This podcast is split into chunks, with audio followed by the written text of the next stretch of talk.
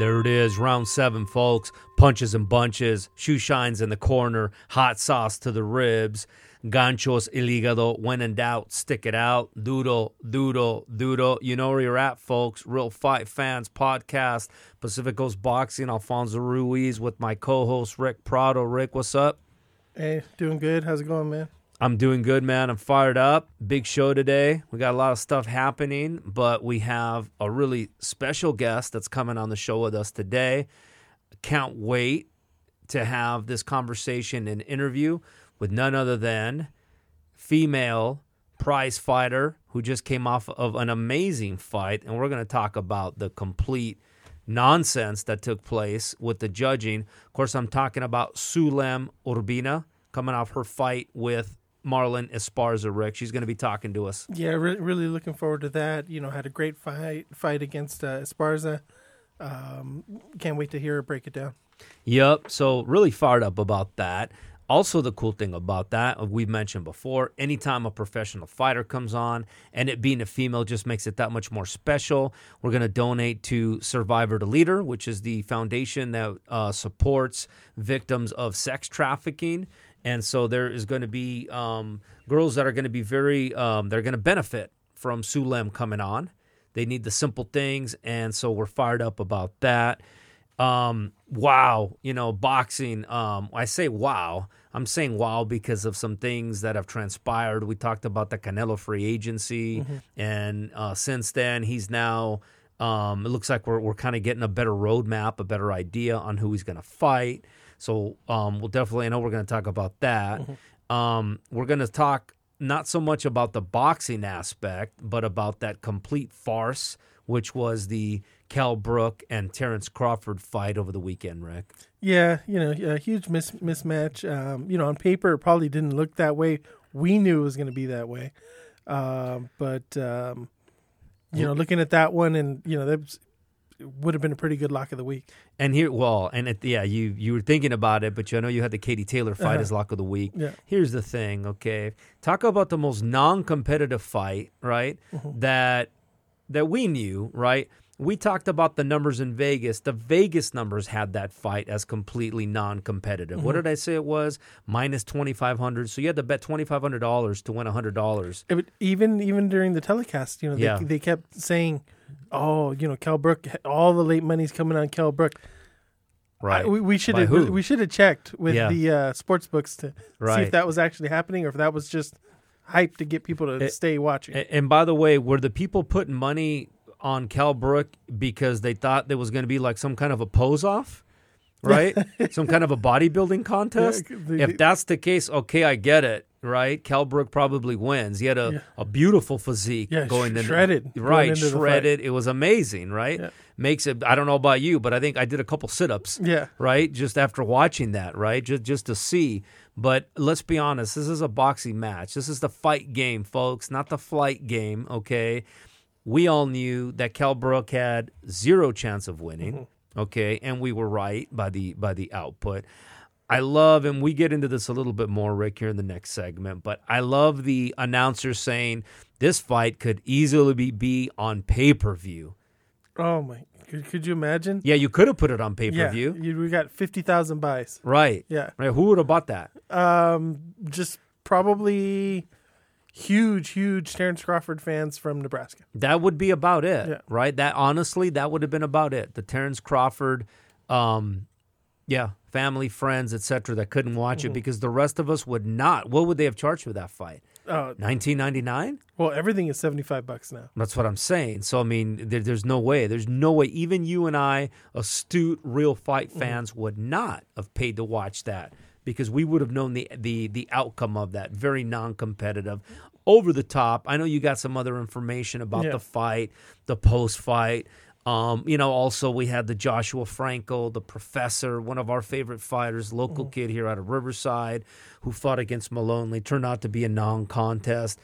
oh my gosh, yeah, we'll talk about the lopsided commentary Yeah. on that fight, similar to the lopsided commentary with Sulem Urbina and Marlen Esparza, right? definitely. Almost as if they're being told, hey, listen, we need 80 20 in favor of Marlen Esparza, no matter what happens in the fight. And it, it reminded me a lot of the uh, Dodger World Series. You got Smoltz and Buck That's just right. talking up That's the right. Rays, talking That's up the. Braves. yeah. You know, it's, um, you know, how about we call this one down the line and call it how we see it? Does anybody think it's a bad idea to have, yeah, a former pitcher of the Atlanta Braves? You talk about an underachieving team, right? Having to talk against the Dodgers, uh, and especially, uh, you know, when they were playing the Braves, right? Yeah.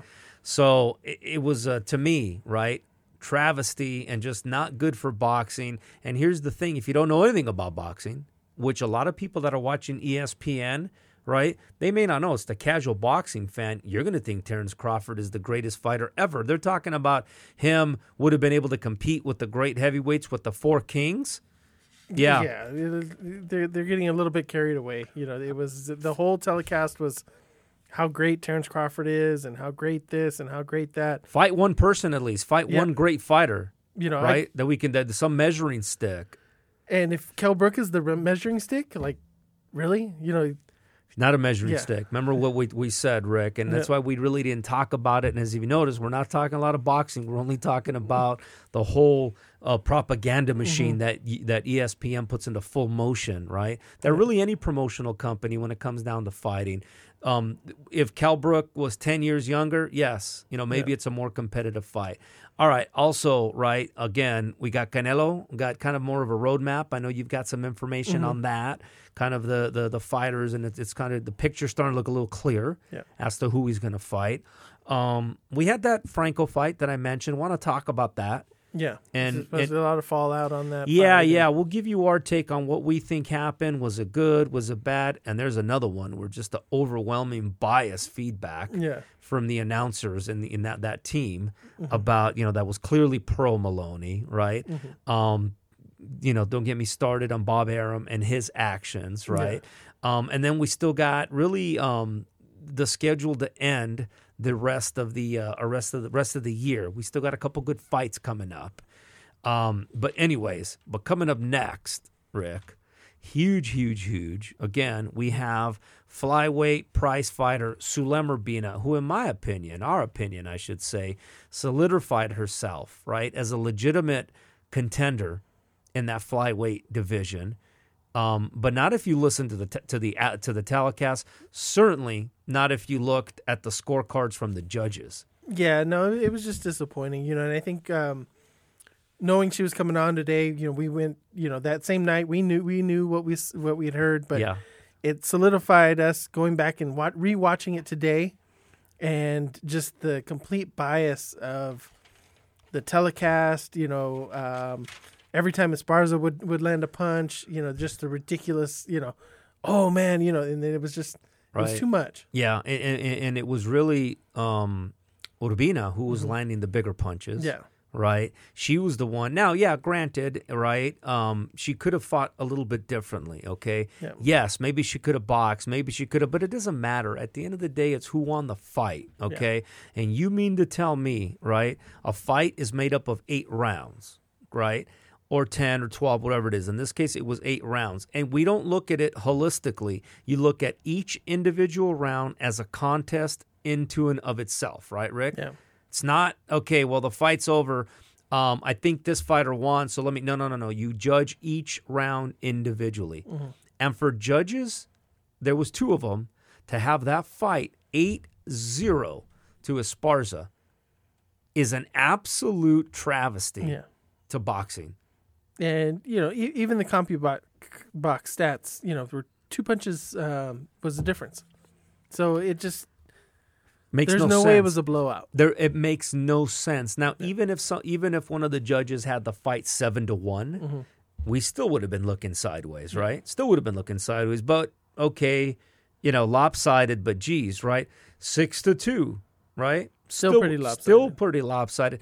Okay, you start getting to five to three. Okay, all right.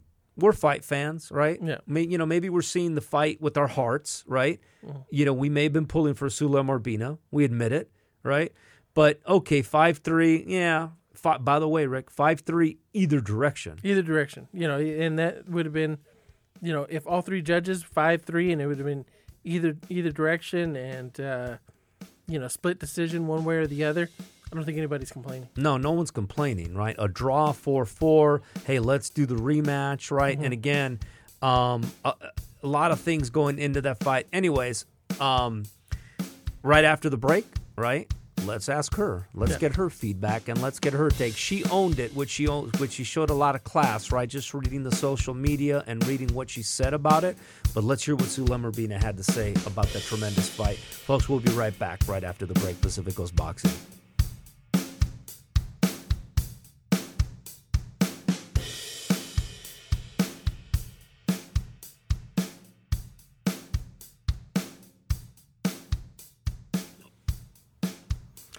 Right, Pacific Coast Boxing back. Alfonso Ruiz with my co-host Rick Prado. Rick, how you doing? Hey, good. How's it going, man? All right, man. Excited. We have a special guest here with us. In fact, right, I feel again like a little kid. It's an early Christmas for me when we get to talk fighters, but even better when we get to talk to just an amazing female prize fighter recently coming off just in my opinion by the way could be one of the fights of the year. It was that exciting. If you haven't watched it you should.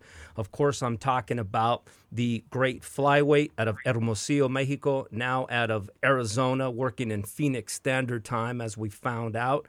Mrs sulem urbina. Sulem welcome to the show. Hi guys, thank you guys for having me. I'm excited to be talking with you guys, and it's just uh, I feel like it's a blessing. You know, I'm coming off of a, a very strong fight, and um, you know, to be able to just come back and still have people that are interested in my career, it feels really good. Well, I'm going to tell you something, Sulem, is that I believe that that fight, see, there's some fights. Boxing, unfortunately, is very protective of that perfect record, right? You get one loss, and it's not like the UFC. In my opinion, right, and we're trust me, we're going to get to the judging and the fight and the details, but that fight, in my in our opinion, solidified you as a bona fide contender in women's boxing in that flyweight division with your performance. No doubt about it. No, thank you, thank you. That means a lot to me. I think um, I really felt the love after that loss. You know, I didn't get any bad feedback after the fight. You know, everybody enjoyed the fight. Everybody was happy with it, um, which makes me really happy. You know, uh, yes, I'm sad and upset about the loss, but um, you know, I just got to work and get back. But I'm happy that the fans and the people that you know follow me and care about me, my family, everybody was really happy with the fight. So um, they they really won.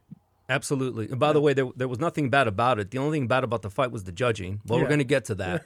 and yeah, and I know you're you know you're affiliated with Golden Boy, but we're not, so we get to kind of speak our mind. And by the way, you know, uh, one of the Confucius sayings is a person isn't great because they haven't failed. A person is great because failure hasn't stopped them. And I have a feeling that failure or a loss in this case isn't going to stop you.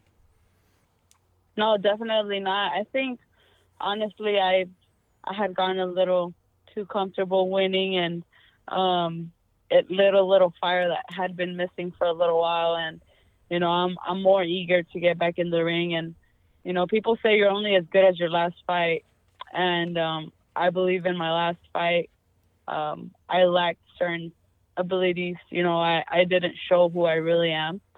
And so, come my next fight, you know, in my return, I really want to show who I am and and show everybody that I'm better than what I showed. Th- that's interesting, by the way, and I love that perspective, by the way, that that you learned as much, uh, especially getting the fire back. But I'm gonna take you back, right? Because if we go back, and obviously, you know, the whole world was devastated and everybody was put on pause, but we're talking about boxing here, which is your profession that you've chosen, which is very admirable, by the way, and you go back to earlier this year, you had a fight scheduled and it was postponed. Um, I couldn't find the details, and if you could fill us in, was that going to be a six round fight or was it going to be an eight round fight in preparation for the Esparza or what was coming? See, honestly, um, I fought I fought in February at the beginning of the year, and then the whole shutdown happened with COVID. Mm-hmm. Um, and I was told I was going to be fighting, you know, sometime uh, at the middle of the year, May or so. And you know I had hopes maybe it was on the Canelo undercard. Mm-hmm. Uh, I I remember um, Marlen was set to fight in March, Yes. and then uh, Seniesa and Franchon.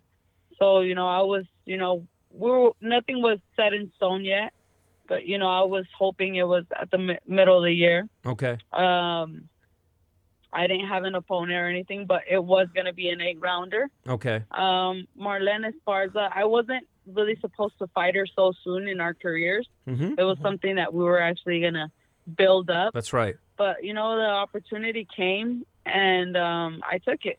I took it. Um, she was actually set to fight Noemi Bosques. Wh- Who you, And, who you who um, you had just fought? Who you had beaten on uh on uh, on February the sixth, right? Your first fight here in the U.S. exactly. Mhm. Exactly. She was sup- supposed to fight her, and you know, um, DAZN wants to put very competitive fights, uh, and um, so uh, the opportunity came, and you know, I took it. I ran with it. Um, I, I dared to be great. You took the words out of my mouth, by the way, and I mean it. I was about to say, if you dare to be great, I'm not kidding. That's what happens. Very similar to what happened to Leo Santa Cruz against Gervonta Davis, which I think was an ill-advised fight. But in your case, right, I, I'm not kidding. You took the words out of my mouth. You dared to be great. But here's the thing: I think there's also responsibilities, you know, from the promotional company, etc. Um, okay, and I'm I'm speaking from a fan's perspective. Okay, I didn't like the fight because I felt that Marlen Esparza going into that fight, she just came off of a 10 round fight with Seniesa Estrada. Um, all of her fights before that, I believe the four or five were all eight rounds. And the only reason I'm saying this is going into that, you you know, I don't think most common boxing fans are aware of that, right? That you took such a step up and dare to be great. And that was a big risk. And I don't think that everybody's aware of that. We appreciate it as boxing fans, but it also mm-hmm. could have been really easy for you, Sulem, to say, you know what? No, give me an eight rounder because there is a difference, in my opinion, right? In fighting eight rounds and sparring 10 rounds and fighting eight rounds against a seasoned professional who's used to doing that. So kudos to you for doing that and one hand and, and, and daring to be great. On the other hand, I thought it was a big risk, and I'm not sure if most people were aware of that, Sulem. I think, um, you know, I think it was a, a big risk on both ends. Um, you know, she was coming off of a loss. Uh, a I good was point. 12 and 0. That's a good point. Um, and um, I just I think it was a good fight. You know, it was something that people really wanted to see.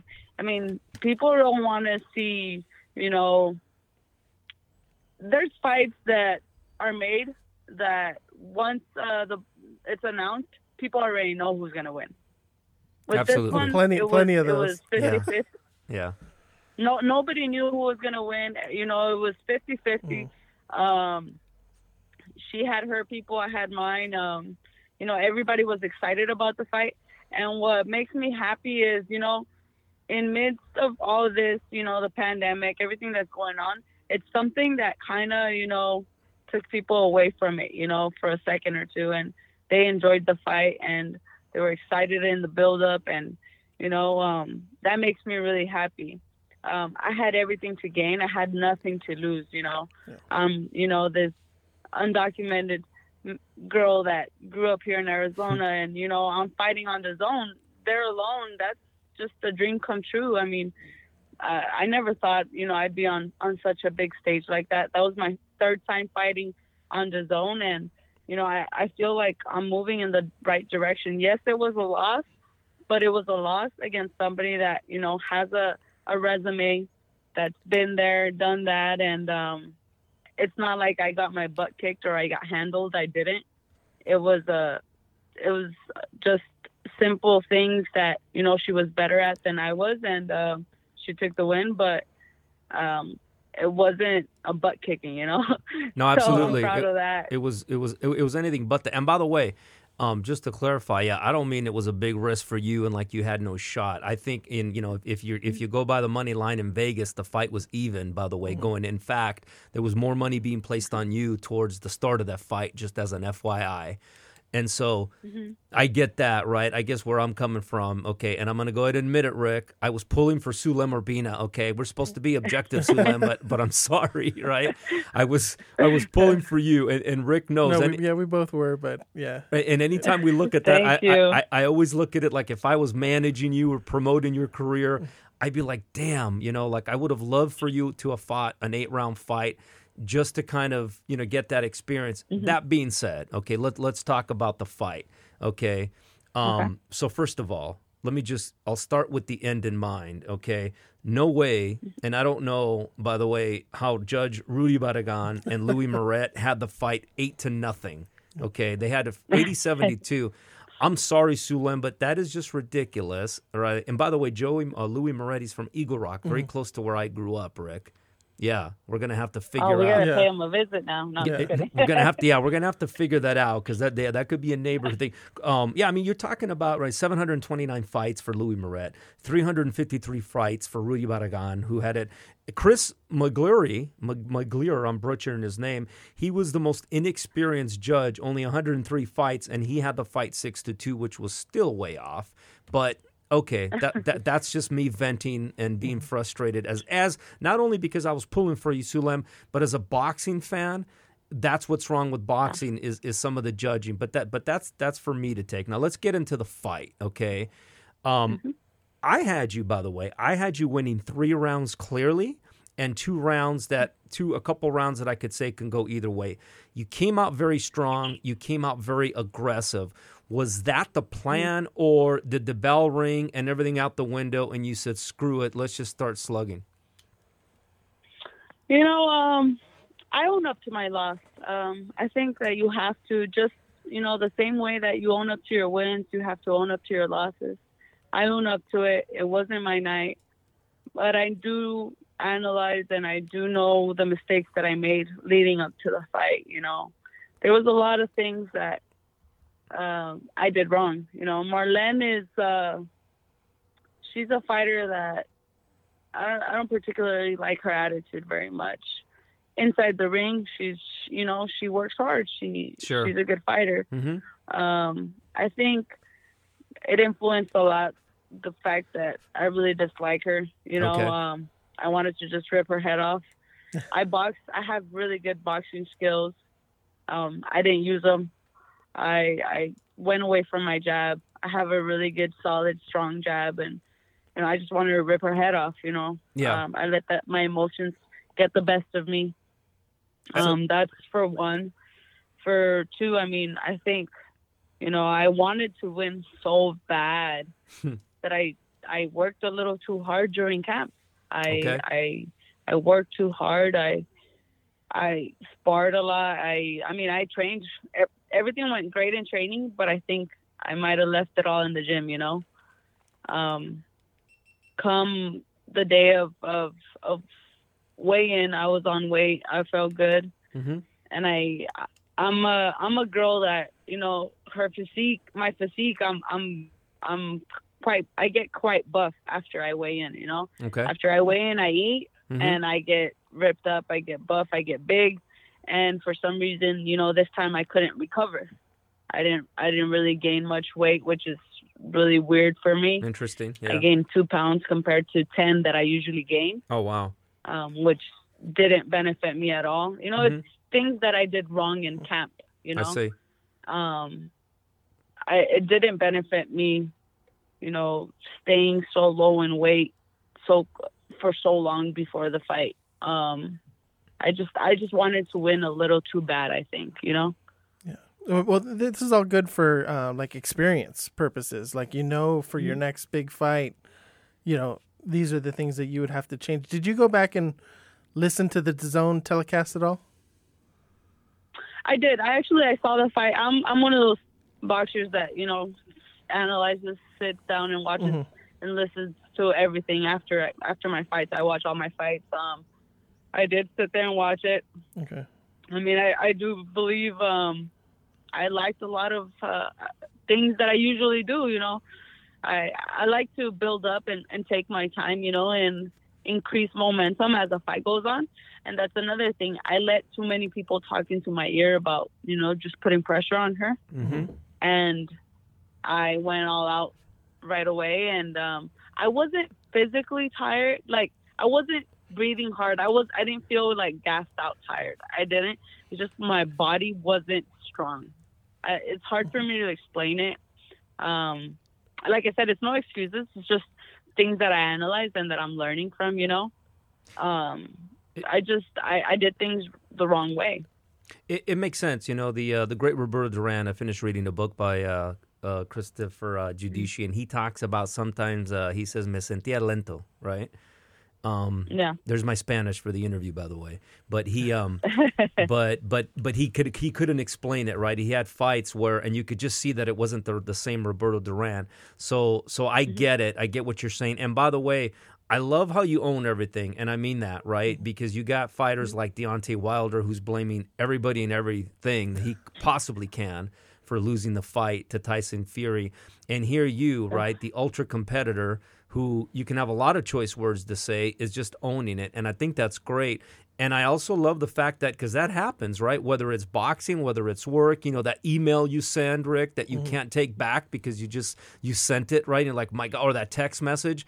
Well, in the fight business, right? In the fight business, it's the same thing, right? So you go in there mm-hmm. emotionally charged because you're a big advocate, right? I've listened to some of your other interviews and read Sulem where you're an advocate, especially for female boxing, which which really, you know, I, I would say especially stateside struggles to put itself on the map. You're an advocate for female boxers kind of being supportive of each other because you're kind of all in this together. And I think that when you get fighters like Esparza or whoever else kind of contradict that, I think that rubs you the wrong way and obviously it impacted you going into this fight. And I appreciate you being uh, your your, uh, your integrity and honesty about that. That's pretty cool. I think you know I think I, I'm very supportive of other women, even if they don't support me. I Yeah. mean, um, I, I do my part. You know, I, I sit there and I watch all the fights that I can. You know, because a lot of people say, um, you know, women don't get paid this, don't get paid that, and I get it. It's a business. We don't have that huge following, but you know what? There's recently some people have been coming at me with, well, do you even watch? And I'm like, yes, I do. You know, I Yeah. try to know absolutely everybody that's in my division. You know, watch all the fights. I do my homework. You know, I support other women um, because um, I think that's the only way we're gonna keep growing. You know, by supporting each other. Um, I can't say I, Marlen. I, I don't like her, but I think she's a, a good fighter. You know, she's she, uh, like I said one time. I was I was her fan. You know, um, Sure. and then we ended up fighting each other, and I mean, we were friends at one point, but that's all done. Um, but as a fighter, she's a she's a good fighter. She's done a, done a lot of good. I mean, that fight between her and Seniesa, that Yeah. was great for us women. That was great. It was the best fight of the night on that card, and it was Without our a doubt. Card. You know. Without a doubt, without a doubt. E- e- I thought DAZN was playing that up about you two not liking one another.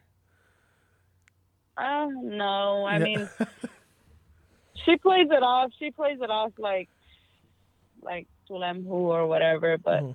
she knows. I, I, She I'm- knows I'm- what's up. I'm, I'm sure she does, but it's one of those things, right? It's kind of like the UFC with, you know, like Ronda Rousey, right? Like, like her, hate her, whatever. She still helped put, you know, female UFC fighting on the map, right? Yeah. And so, regardless of whether you don't appreciate her, she helps the whole movement, right, of, of female and women boxing. Exactly. I mean, at the end of the day, I mean, she's not going to be fighting herself, Mm-hmm. Right. right? She needs right. she needs she needs us just as much as we need her. We need to all fight each other. So, I mean, it doesn't matter. It doesn't really matter um, whether we like her or not. As long as you know what she's fighting good fighters and we're fighting good fighters, it doesn't matter. No, I, I Um, agree. we're gonna be memorable for making great fights. And and I'll tell you, right, uh, Sulem, that's why we're so excited to have you on the podcast, right? And I'll be honest with you, probably as much as any fighter, because we've been trying and wanting to get a female fighter on here for a long time because we're boxing fans, right? And we believe, like, the, honestly, the fight that you had um, with Marlen Esparza, that's easy a headliner. We had a card this weekend, right, where all three fights, Katie Taylor fought, right, was headlining that. Um, and so you know, Mikaela Mayer, right, headlined a fight on ESPN um, a month or, so ago. So I think I think it's about time, right? And you know, uh, is it Harper that's now calling out Mikaela Mayer, right? Mm-hmm. We're hoping that the um, that the Amanda Serrano and Katie Taylor fight can take place. We had Esparza and Sulem Urbina. So I think it's finally moving in the in the right direction. I know internationally, you know, it's bigger and, and, and females get a lot more notoriety, but I think it's good mm-hmm. that and I do think we're moving the needle is I guess what I'm trying to say, Sulem. Would you agree with that? Like we're slowly moving the needle here? I, I agree. I mean I mean Golden Boy has uh, Franchon Crews, mm-hmm. Seniesa Estrada, Marlen Esparza, myself, um, Eddie Hearn. He's signing women left and right. You know, um, awesome. Top rank. Hopefully, you know they they're doing a great job with Mikaela. Hopefully, they sign more women.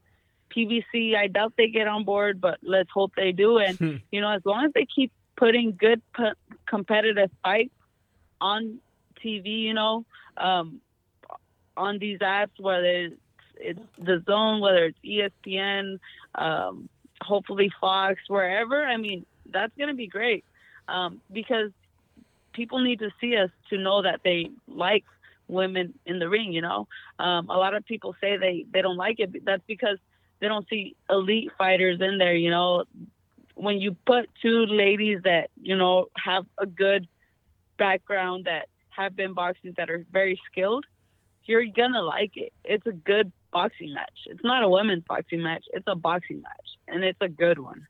Yeah, and I, I think I think um, boxing's gonna be able to uh, adapt, kind of like uh, UFC. You know, um, you know, hopefully it's gonna take a little bit longer, but with UFC, you know, the women, you know, they they they put them on main event, you know, pay per views.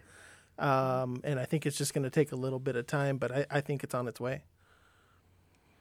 Yeah, yeah, definitely, it's on its way, and we're only. I think. I think. Um, I think by next year, you know, we're gonna be even better because women are taking advantage of this pandemic. That's the truth. Yeah. Well, and I think that you know to to um to what you said, Rick, yeah. and to Sulem, what you're saying is like it, it is moving. Like this fight again with the Esparza yeah. in in uh, in Sulem, right? Um, a it was a robbery. I'm yeah. sorry, I'm gonna say it again, Sulem. You don't have to agree with me, but it was it was an absolute robbery. Okay, and if it was a men's boxing match, right, there would probably be more.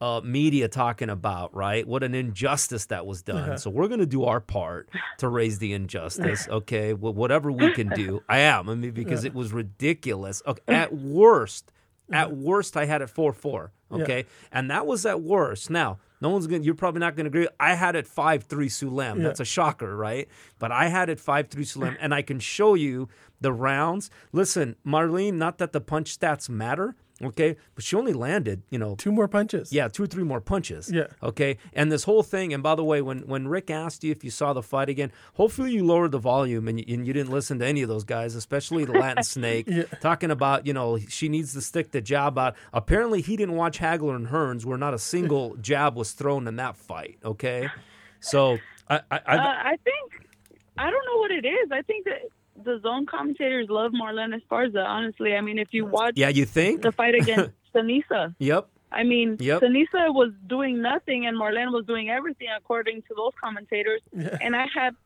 Seniesa winning that fight easy. Eh, okay, thanks it for saying good, that. It was competitive, and, but I had Seniesa up. I, I, I totally agree, right? And and Chris Mannix had it. What did he have it? Six to six I, to I think two. It's six two. Yeah. I, am sorry, but I'm listening to these guys, and you know, and it's like, what fighter? This is why you need to lower the volume yeah. when I'm watching fights. Otherwise, you get swayed.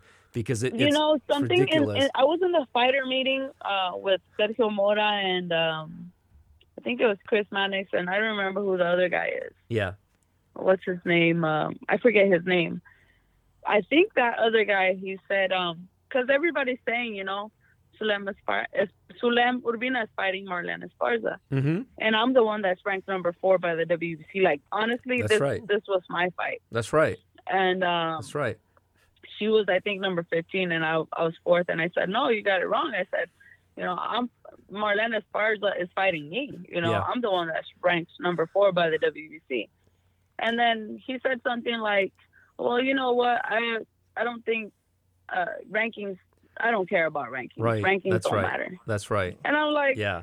I wanted, I wanted to say, I wanted to say, easy for you to say you're not the one that works for it. yeah, that's right. How, how about if we rank color commentators? Where would Chris Mannix be? You know, not not e- not not even ranked. And by the way, Sulem, this this is another one of those fights, right?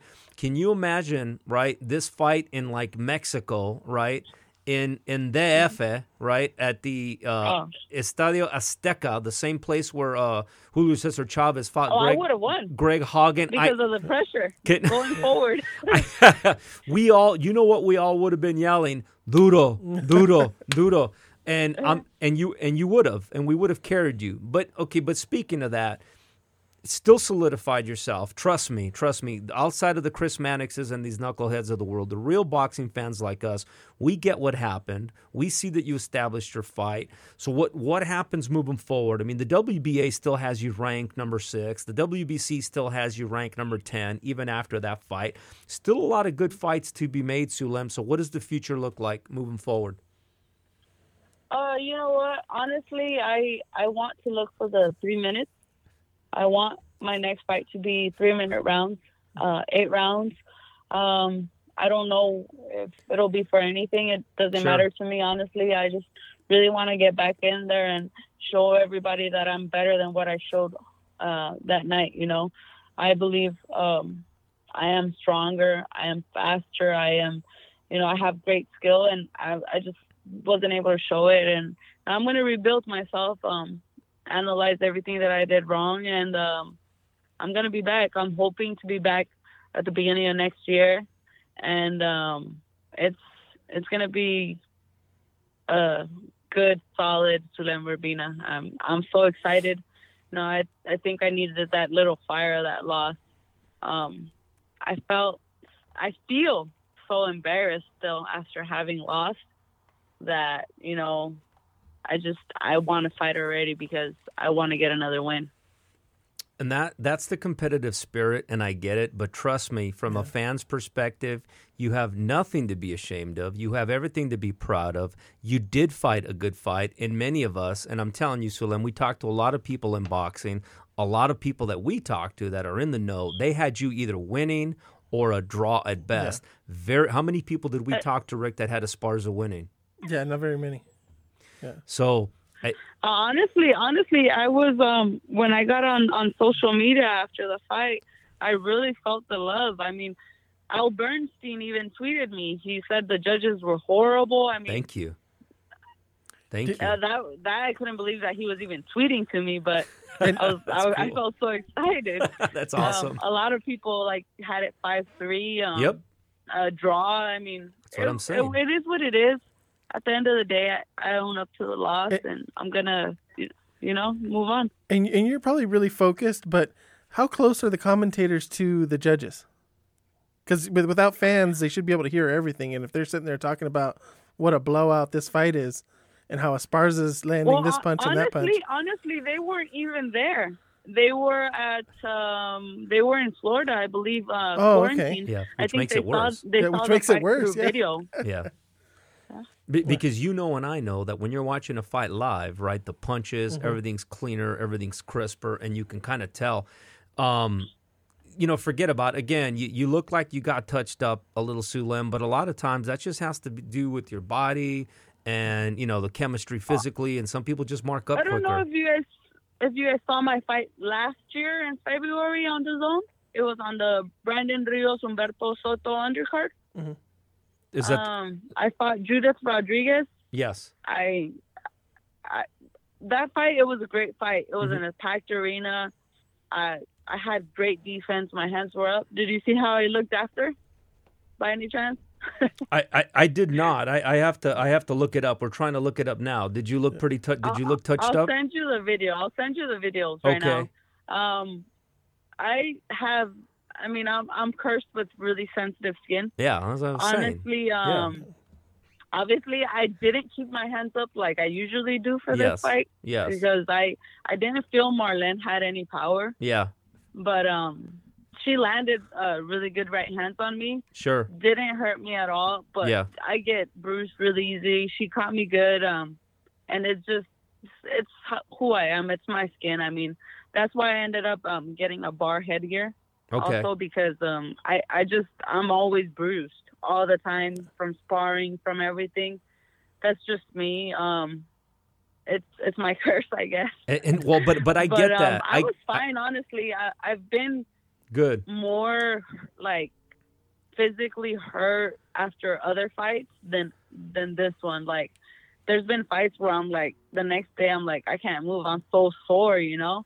For this one I was fine. Yeah. Um obviously I was sad and everything. My Sure. eye was swollen, but um I wasn't sore. I wasn't I didn't feel, you know, bad after Sure. the fight. I, I was fine. And it makes sense. That's why I'm saying. Your physical chemistry, your makeup. And one of the knuckleheads, by the way, made a comment about if this was a street fight, who do you think won the fight? And and I was saying, well, you've probably never been in a street fight. Right, I think it was. It wasn't. I'm not kidding. It wasn't Sergio Mora because he's he's a boxer. But seriously, it's like, dude, it's not always about how you look. It's about how you feel. Right? We've all he been. said he you know? said the same thing. He said the same thing after I fought in a fe- uh, against Julia Rodriguez. oh gosh. He said, "Wow, look at Urbina all scuffed up. yeah. You would think she lost this fight. Yeah. If you looked at her, you would think she lost this fight. He should already know. You know, it's not the first time he comments on on one of my fights. You know, he should already know that's just who I am. You know, there's fighters that that's just who we are. You know, we bruise easy. Obviously, I need to work on a lot of my defense, but that's me. You know. Well, it's it's going to happen. I know you were a big fan of Arturo Gatti, and Arturo Gatti had kind of the same thing, I right? love him. Yeah, he would he would get touched up a lot, right? And so, so and it was worse than what it appeared, but but yet he was always competitive and in fights. Sulem, um, uh, we got to wrap this up, but I just want to tell you, and I mean this from the from the bottom of my heart and from Pacific Coast Boxing, you're a very inspirational person to us as boxing fans. We both have daughters, by the way, on the personal side, and we use people like yourself, right? Because you have a very touching story and it's very inspirational. And I just want to thank you really so much for coming on the show. I also want to mention we didn't do this with uh, with Lazaro Lorenzana, but just uh, for everybody to know that just for Sulem coming on the show, um, we're going to make a very good donation to Survivor to Leader, which supports women who are victims of sex trafficking. These are women that have made it out of the system but are still struggling for simple things like helping with the car payment, helping to give a, um, a birthday party to their kids. So I want to let you know, Sulem, that you've made a huge difference, not only in our lives personally, but more important, we're going to be able to make a donation because you came on the show to Survivor to Leader, and uh, we're going to post that on Instagram so everybody's aware of that. So we just want to thank you very much for that, and we really appreciate you spending the time here with us over the last 30 minutes or so. No, thank you guys. I mean, I, really appreciate you guys inviting me and wanting to, you know, talk to me. Um, but not only that, the fact that you guys are taking, you know, time to help these women, that's just amazing. If if other podcasts would, would do that, take an initiative to actually, you know, do something to help others like this, that would be amazing. And, you know, I, I hope more people follow in your guys' footsteps. And I, I'm just, you know, I'm speechless. Thank you guys for inviting me. You, you- you're Nice, welcome. thank you. Yeah, thank you. So we'll, we'll give you we'll give you just two things then, two minor things for homework. A, we'll make sure we keep in touch for your next fight and when that's going to be because we'll be all about it. Hopefully there'll be fans. Hopefully, we'll try to, you know, we'll be there for and, that. and we will definitely be there, right? And I put this challenge to every fighter, but especially you. If you know any, you know, female fighters that you're connected with, which I know you are, hey, bring them our way, and it's going to help the Survivor to Leader Foundation just like you did, and they can inspire a whole new generation of uh, of females and continue that. So, Sulem, thank you very much again. We're blessed to have you on the show, and we look forward to continued success in your career. No, thank you. Thank you so much. And hope you guys uh, continue uh, doing great work. And um, thank you guys once again. Awesome. Thank you very much. Thank you. All right, folks, that was Sulim Sulem. See? At the very end, Sulem Urbina, the great female prize fighter who just came off a magnificent fight against Marlen Esparza. Absolute robbery as far as the judges were concerned. but solidified herself, Rick, as a forget about a top 10, as a contender for a championship. I believe she's going to do it. Okay. You know, one of my favorite sayings, Rick life has a way of sifting out the weak, the lazy, and the uninspired. And that is not Sulem Urbina. She's the complete opposite. We'll be right back.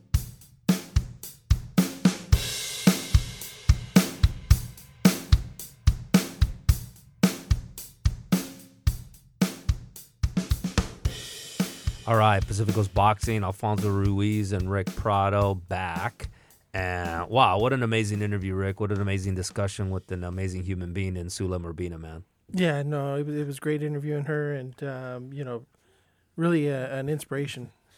Yeah, you know, the thing is, right, is again, we, we didn't have the time to go into all of it because, and I'll tell you, by the way, high boxing IQ and very astute observer mm-hmm. of the sweet science she is, right?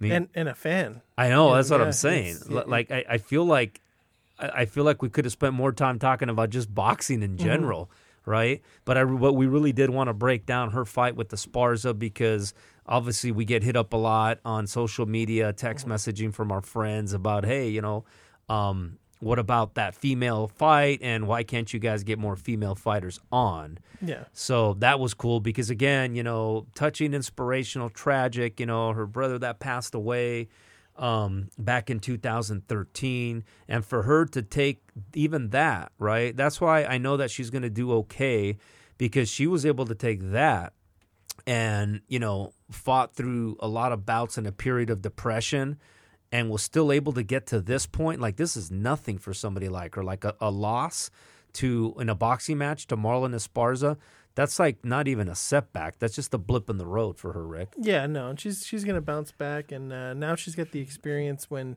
uh, this situation arises again, yeah, you know, she'll be ready for it. Yeah, and you asked her a good question about that, about or you made a comment about that, but you know, because she mentioned about you know maybe some things that she would do different, not only with the training, but you know, again, very um very candid and open discussion when she said basically saying and, and again how many times that happened to us where our emotions get the best of us yeah right we go in with the plan right mm-hmm. but then you're just so it's like it's a visceral response right you're pissed for lack of a better word, right? And you see that person or whatever that is, and this is the fight game, mm-hmm. right? This is not a professional world of email and whatnot. So, um, and she owns it, by the way. Yeah. Which, and, which again, you know, look look at Deontay Wilder and some of these other fighters where you know uh, uh, the Lomachenko camp. Yeah, right. Excuses all over the place. Right, yeah. right. Not her, man. She owns it. We need more. Forget about more fighters. We need mm-hmm. more people like Sulem Urbina, yeah. especially in the fight game. Hopefully, right, Golden Boy is able to kind of uh, you know course correct and steer her in the right direction, and her management company is able to to take on um, so, some some better fights as she moves forward. Mm-hmm. I personally, right, if I was managing her career, yeah. right, I still, this is just me, and I said it to her, so I'm not saying something, right, that she's not aware of. I would have liked for her to have taken an eight round fight mm-hmm. going into the Esparza fight. I get, I get it. I get the dare to be great, and I don't blame her, by the way. Yeah. Because that fight was a title eliminator, by the way.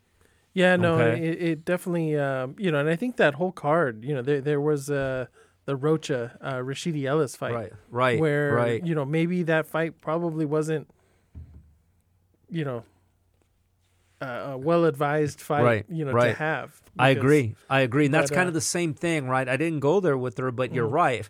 These are all internal golden boy. Yeah. Right. And again, right, I get it. And and you could say the same about a lot of the PBC fights and a lot mm-hmm. of the um, top rank fights, right? But I don't know, man, right? Like there had to have been another fighter out there, in this case for Sulem Urbina, yeah. who I thought, you know, I don't want to call it a tune up, but it is a tune up. Yeah. Think about it, Rick. She had never fought in an eight round fight up to that point, okay? Mm-hmm. Esparza, at that point, right? Um, 10 round fight against Seniesa Estrada, eight rounds, eight rounds, eight rounds before that, okay? And I know, okay, and, and Sulem would disagree, which I admire and appreciate about her. Sounds like I'm making excuses for her, right? It's just a fact that I think you know she was very. Um, it wasn't a risk, like I said. The money was even, okay, mm. but I give her a lot of credit, Yeah. for stepping out there and saying, "Hey, screw it. This is my one opportunity, and I'm going to take it." And here's the thing: forget about what the judges scored. Right? She was right on the brink, and in fact, I think won the fight.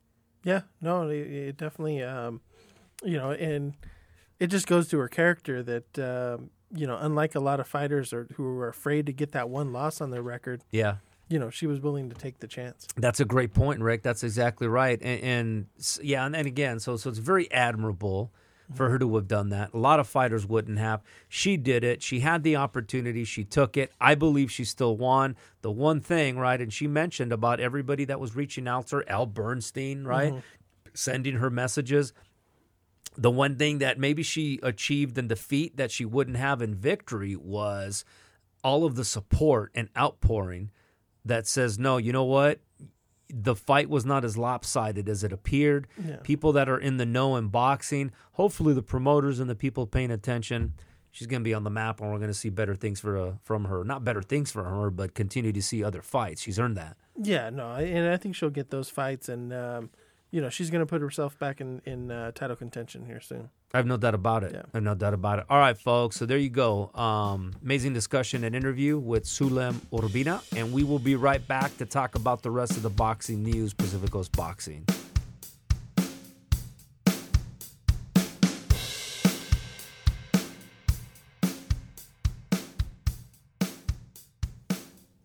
All right, Pacific Coast Boxing, Alfonso Ruiz and Rick Prado back talking about boxing news and what transpired over the last week since we've last uh, spoken.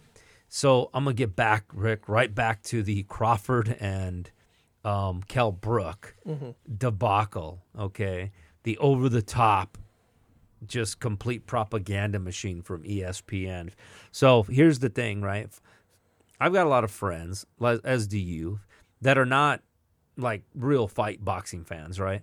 You know, these are the guys that'll, you know, when there's a big fight, when there's a, you know, heavyweight Wilder Fury, they'll watch it. Know, hey, who do you got? You know, Right, right. But other than that, right, these guys, if you ask them about, you know, uh, Estrada and Cuadras, you're not going to hear about it. No. Right.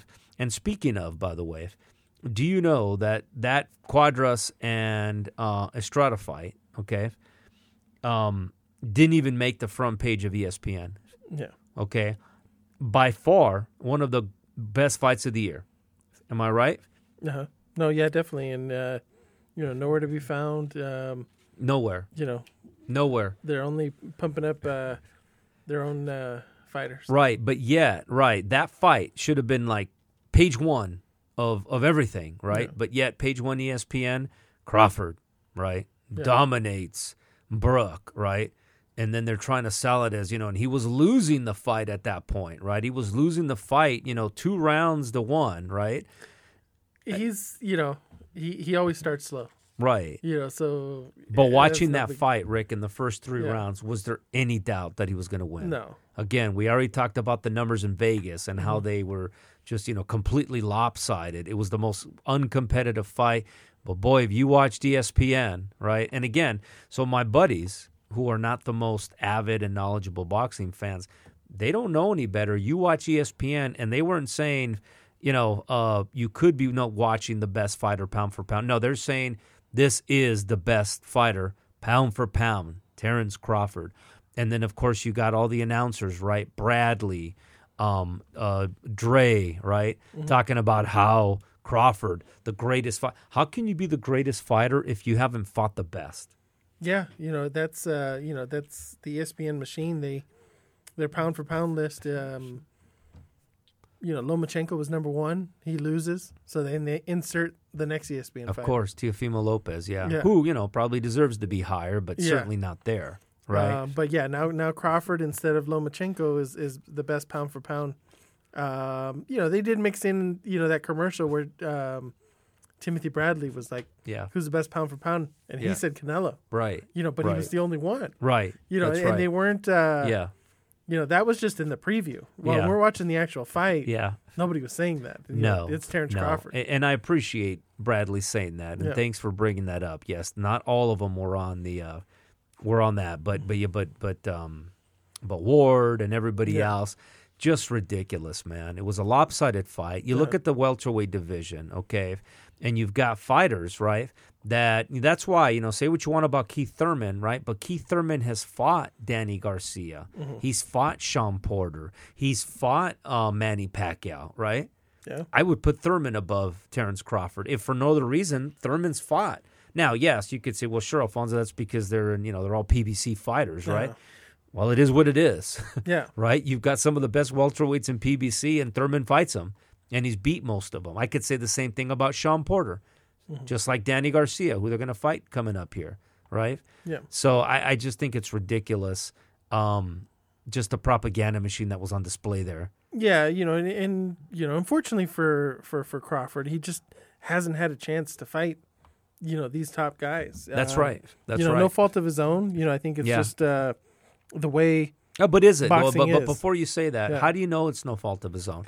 How do you Uh, know that he has not refused to fight fighters? Because he has said, right, he was one of the Mm-hmm. first guys that came out and said, I'm not fighting unless there's fans, right? Yeah. And it's all about the money to him, right? He's made those comments. So I, I'm, I'm going to disagree with that. I think he has a lot, right, to say, Mm-hmm. right, as far as who he fights. I think if he says, I want to fight Spence regardless, that fight takes place. I don't know. I don't know if PBC would would, would allow it. I still don't know if uh, PBC will allow it. Um, you know, he's got. Um, you know, you look at the names that he's fought. The biggest name on there is Amir Khan. Right. You know, Right. um, He talks about the biggest one is uh, is Jeff Horn, right? Oh. That that was his biggest and toughest fight. yeah, Right. Um, yeah, but other than that, you know, he gave uh, Gamboa his first loss. You know, Yeah. back in 2014. You know, but when he was already on the other side. yeah, when he was already Right. on the other side, but. Uh-huh. Um, it's not a who's who of you know boxing. Not at all. No. Not Yeah. at all. That's what I'm saying, right? If you want to be Mhm. great, right? Bret Hart, right? If you want to Mhm. be the man, you got to beat the man. Yeah, And um, unfortunately, and, and that's why, so I'm going to say this, okay? Maybe it's not completely him, but I don't think he's completely free of responsibility Yeah. either, Rick. I'm not willing to give him a free pass and say that, you know, Terrence Crawford is out there lobbying to fight whoever, whenever, wherever, right? Well, at, at any cost. I don't believe that. you know, and then the other side, you know, it you know he wasn't calling out um, Spence at the end of the fight. He was calling out Pacquiao Of course. You know, I of course. And, and- because and- that's and the most money. Yeah. And why do you think that? because it's the most money and it's the lesser risk between the two. Right. That's exact. that's Um, that's exactly right. You know, and he, you know, they were saying that you know the fight was about ninety five percent done. Right. You know, they were going to put it in Saudi Arabia. Right. um, and then you know the money just wasn't there so then he ended up taking this fight um, Here's the thing, okay, Rick, and and I'm glad that you said that, right? Of course, they're looking at Pacquiao because that's the lowest risk. You're talking Mm-hmm. Yeah. about Pacquiao is what, 48 years old now or something like that, right? i think he's 40 going to turn 41 but yeah Right, but in boxing age, it's like dog years, Yeah. man. He had an amazing performance against Keith One Time Thurman, Mm-hmm. the fighter I was just talking about. Okay, but Keith Thurman is also a different fighter, right? yeah Not as heavy-handed as Crawford, of course. Let me ask you something: If Crawford fights Pacquiao and he beats Pacquiao, right? Is does that immediately elevate and solidify him as the best pound for pound fighter? uh, i don't believe so I, I believe he has to fight spence That's right. to to to get there Or or or Porter. yeah and Porter, right? And Keith Thurman Mm-hmm. and Danny Garcia, right? And maybe even Mikey Garcia. you know if he was able to beat spence you know then i then, then i would elevate him I, I i think spence out of that group is the uh you know the top guy I would agree. Okay, I, I would agree. Uh, Yeah, Manny Pacquiao, I, I don't see it. Okay, but I think that okay, if, if again this is not going to happen no because this is boxing in 2020. Okay, but if he is able to fight Errol Spence and beat him, okay, and right fight either a Sean Porter, okay, and a Vergil Ortiz Jr. yeah right? Now you're talking. Now you've got my attention as mm-hmm. possibly being, and don't give me this, you know, this nonsense. I mentioned it in the opening about he could have competed with the all-time great welterweights. I don't think so. Sugar Yeah. Ray Sugar Ray Leonard would have done a number on this guy. yeah Okay, on. he just would have. As much as he gets hit, Tommy Hearns would have had him out, a la Roberto Duran Yeah. fight. Okay, And, and I think you're leaving out probably, you know, one of the best Felix Tito Tr- Trinidad, Trinidad, Trinidad as well, right? undefeated at 147. And and I'll tell you, right? And uh, and I and I agree with that, right? Yeah. I would even say an Oscar De La Hoya in his prime, Yeah, right? Yeah. Probably no, but they were making reference to the great welterweights. Though Yeah. they were talking about the four kings, Yeah. right? I'm sorry, right? An in shape, ready to fight Roberto Duran, which wasn't always the case once he started fighting at 147. Mm-hmm. Yeah. Okay, destroys Crawford. Yeah. So so again and again, it's hard for me to even say that if he hasn't even beaten the great fighters or the good fighters of today, man. yeah. No, I, I think for him to solidify his career, to become a Hall of Famer, you've got to have other Hall of Famers on your resume. You He- have he to. doesn't have. You have any. to. You have to. Um, and um, you know, Spence would be a great um, uh, fight for him if he's able to win that one. Then yes, then he's the top uh, top welterweight. You know, Pacquiao has a belt, but Yeah. I don't think that fight's going to happen. No one Um, considers it. And, and if yeah. Mm-hmm. you look at, you know, all of the all of the pound for pound lists, and by the way, um, our pound for pound list, Yeah. okay, got bumped for a good reason by Sulem Urbina. Yeah, So we're gonna have that next week. next week. But Crawford doesn't have enough, you know, recognizable scalps, okay, And and on his record. Sorry. you know, because there's um, you know, there's been the other thing coming out of this is uh, Bob Arum. They were asking him because Yeah. Crawford's uh, contract is up at sometime next year. Yeah.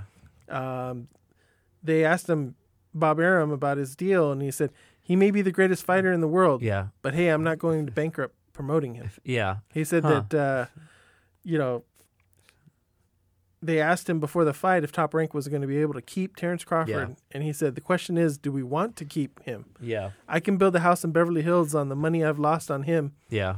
you know, for the last three fights. No kidding. Wow. So you know, Yeah. Bob Arum says all that. Yeah. You know, so Yeah. it, it could be Yeah. at some point next year Yeah. Crawford is with uh, PBC. Yeah. And if that's the case, Yeah. Then you might see over the next two, three years Yeah. him fight all these guys. And that's interesting, right? Because that's really, um, that's really Bob Arum planting the seed, right? Yeah. For really what's to come, and also speaks a lot about their, their current relationship with Crawford, right? Yeah. And I think that there's obviously, um, you know, a lot of unhappiness there. You saw at the end of the fight when they interviewed him, they said, "Well, when are you gonna, you know, who are you gonna fight next?" And then Crawford looks at Arum, and then of course Arum starts to go into his uh, into his marketing and sales campaign, right? Yeah. About who they want to fight, and we want Manny. Of course, you want Manny. A generate tons of money, right? All the Filipino fans, all the all the fight fans, and then of course very low risk because it's Manny Pacquiao. Yeah. Okay. No. So so you had that going on. That's our take with that fight and what a joke it was. We're not saying that we don't like Terrence Crawford. Like, I don't dislike the guy, right? He's obviously very talented. It's just hard to know how talented because I haven't seen him against the yeah, best, he man. hasn't fought against anybody yet. Yeah, so what do you, what do you want me to say to anybody? But he's great against who? Against Horn? Against an old Kell Brook? Mm-hmm. No, no. I mean, you know what I'm saying? Yeah. Now again, if it was a pose off, forget it. Yeah. Brook wins. Brook wins. And maybe that's when. Maybe there was people that thought it was the you know the the uh, what's it called the the Schwarzenegger, the tournament uh the the body the the weightlifting the the, the Mr America. yeah. So not the Mr America tournament. You know, Yeah, the. IFBB. So here's another fight that was on there, Rick. Um, so the Joshua Franco Mm-hmm. and Moloney fight, right? Uh, stopped short. That was ruled an accidental headbutt. And boy, you talk about so many ripple effects of this. You Yeah. even had the you know Garcias and De La Hoyas going at it Yeah. uh, after the fight. But let's talk about the actual incident, okay? So um, third round. Is it third round? Uh, second round. Second round. No, Sorry. no, no. Well, the actual, you know, punch, Yeah. headbutt, Right. controversy, first round. First round. But at, at the end of the second round, Right. End of the second round, it was it was stopped. So hard to hard to tell if it was an actual headbutt. Uh, of course, right? ESPN, who promotes Moloney, Yeah. right, was doing everything that they could, Yeah. right, to convince everybody watching, everybody there, that it was a punch and that the championship belt should be returned to Moloney. Yeah. Okay, my take is this. Okay, I don't know. Okay, Mm-hmm. there's not enough video evidence. And by the way, I'm speaking exactly the way that De La Hoya should have been speaking as a promoter for Joshua Franco, right? Mm-hmm. Yeah. Which is why we should get into the boxing business. Okay, I don't know. All I know is this: is that a championship should never be decided by some technicality like was it a headbutt or was it a punch. Okay, it should be decided in the ring, not by some video decision. The fight was too soon. Okay, if you listen to the ESPN announcers, Rick, talking about how Moloney was dominating, Moloney was going in there and mm-hmm. already landing the cleaner punches. It was the damn second round. Yeah. Okay. So I don't know. I'm not going to say it was or wasn't a punch. I saw a punch. I know the thumbs are now Yeah. connected to the glove, but I saw a thumb. Okay. I don't know. Yeah. Only they know. Yeah, you know, and and you know, I I think what happened here is because you know all the replays, you know, everything. I don't think there was a headbutt, you know, but you know the the way that glove got caught his eye, it it kind of pulled on on the eyelid, Right. and then the thing started swelling up. Moloney did a good job of he kept attacking it, attacking it. yeah. Um, you know, my problem is not with no contest. Was it, uh, you know, should it have been a knockout victory? It was with just the way everything was handled. yeah. Um, you know, replay took 30 minutes. Yeah. That was You know, ridiculous. it- yeah. That was ridiculous. 30 minutes? Yeah. Like, I started thinking to myself, okay, well, why, why would it take this long? yeah. Unless they're just trying to delay for the main event. The main eventers aren't ready to go. Yeah. Right. Let's delay this thing for 30 minutes. Um, the other things I didn't like was uh, Bob Arum rushing the uh, review station. yeah. You know, Yeah. there, there's no way he should be in there Yeah. pointing stuff out in the in the uh, in the monitor, Right. and somebody needs to get him away from the thing. Right. Right. That's the other part is the the replay. Yeah, th- th- there should be no access to it. right. Um, you know, it looked like, um, and it looked like Robert Byrd Yeah. was was the one doing the uh, the replay. yeah. Then they brought in, you know, Jay Nady. Yeah. Then they brought in, you know, then they had another guy standing there. The whole process took just way too long. yeah. Um, and then in the meantime, you've got 30 minute delay and you've got the announcers who are, who are paid by Top Rank, Of course. you know, who are paid by ESPN, Yep. completely one sided. That's you know, right. That's right. this is this is an outrage. This is you know Moloney Yep. should be the champion. Right. Um, you know, I was actually surprised that one of them didn't get up Yeah. and go over there and start pointing at the monitor too. That's right. Um, you, you know, it, it it would be like you know Jerry Jones Uh-huh. underneath the hood, Yeah. right at the at an NFL game. You know when the referee goes out to the sidelines. Yeah, imagine Jerry Jones there, the Cowboys. Yeah, looking out and pointing stuff out. Right. See, this is the, you know, and then Yeah. circling it and saying this is where this happened. Right, right. Um, it was know- ridiculous. Yeah, Arum has the promoter has no business being anywhere near there. Yeah, no, no business. Um, it was, you know, uh, it just took way too long. You've got the you got the fighter standing in there, thirty minutes. Um, it, it totally ridiculous. Wh- which is why, at the end of the day, again, you know, yeah, I did. I'm not. I don't know if I saw a headbutt or I didn't see a headbutt, Yeah. Rick. Okay, maybe there wasn't. yeah, but I saw a thumb catch the Mm-hmm. eye of of the professor, Uh-huh. right? Who earned the championship, okay? After 12 hard fought rounds, okay, the previous fight, um, knocking Moloney to the canvas, okay? Mm-hmm. And if Moloney and ESPN and Top Rank want to gift the championship to Moloney on a second round technicality, give me a break. What happened to earning and taking the fight from the champion? Okay, that's not how it happens. yeah, Okay, Franco would have continued to fight. By the way, that's Oh, just no, what yeah. that's just what he Yeah. does. So, yeah, like I said, the biggest farce and debacle was the, like you said, all the shenanigans Yeah. from ESPN and, the announcers. And The other thing I found uh, amusing was yeah, with ESPN, you know, wherever the headbutt was did or didn't happen, yeah, it took ESPN about 16 minutes to finally say, you know what? yeah, Let's start it from the beginning of the round. right. They kept right, picking and choosing right, right. when The- they showed. that's They right. like, "Oh, here's a punch here. Here's a. Mhm. I see nothing but punches." And they kept showing us Yeah. the same yeah, 30 seconds over and over That's again. right. Show us the whole round. that's right. That's right. you know. right. Finally, they did show Yeah. us the whole round, and Yeah. you know, I didn't see a headbutt. I didn't see. Yeah. But you know, it. I think they went in football, like in football. you know, Yeah. irrefutable evidence where. And, and that's why I'm know- saying, I, and I think they made the right decision. Like, if you couldn't find it clearly one way or another, now, Mm-hmm. if you're a pro, you know, um, Moloney fan, of course, or ESPN top rank, you're saying that was that was irrefutable. It was irrefutable that we didn't see any any contact with the Mm-hmm. heads. But who knows, right? Stuff happens so quickly. Sometimes just glancing, right? Yeah. Just like the uh, the forearm shiver and the forearm clothesline from Ortiz on Flores, by the way. Yeah. Which, by the way, that's under investigation. I don't know if you saw that. They're they're holding Flores's um uh, uh um a, a purse for that. Okay. Yeah, they're not paying them because they're reviewing that to make sure that it was legit. but so I think they made. That's what I'm saying.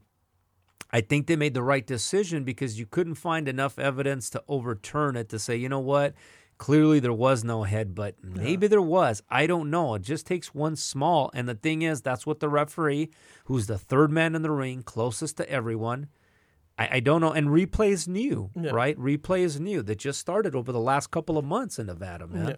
Um, so a good for watching the replay that they that they went to it, and b I'm glad that they decided um, with what ended up happening. The other interesting thing, of course, was De La Hoya making his comments on social media. So there's one person that Right. said it, no headbutt. Right, who said, yeah, he said, I got to be honest, I didn't see a headbutt. Yeah. And I'll tell you though, as his promoter, you don't do that, man. No. You don't do that. And of course, Robert Garcia, Joshua's trainer, immediately fired back, right? Uh-huh. About basically, and I'm just paraphrasing here, basically saying, yeah, thanks for showing up and supporting your champion because he was nowhere to be seen. Yeah, here's the thing. Thanks for Golden Boy for they, they sent no one. Right. They sent no one. And how could that be? And and I say that because this is right on the heels of losing Canelo.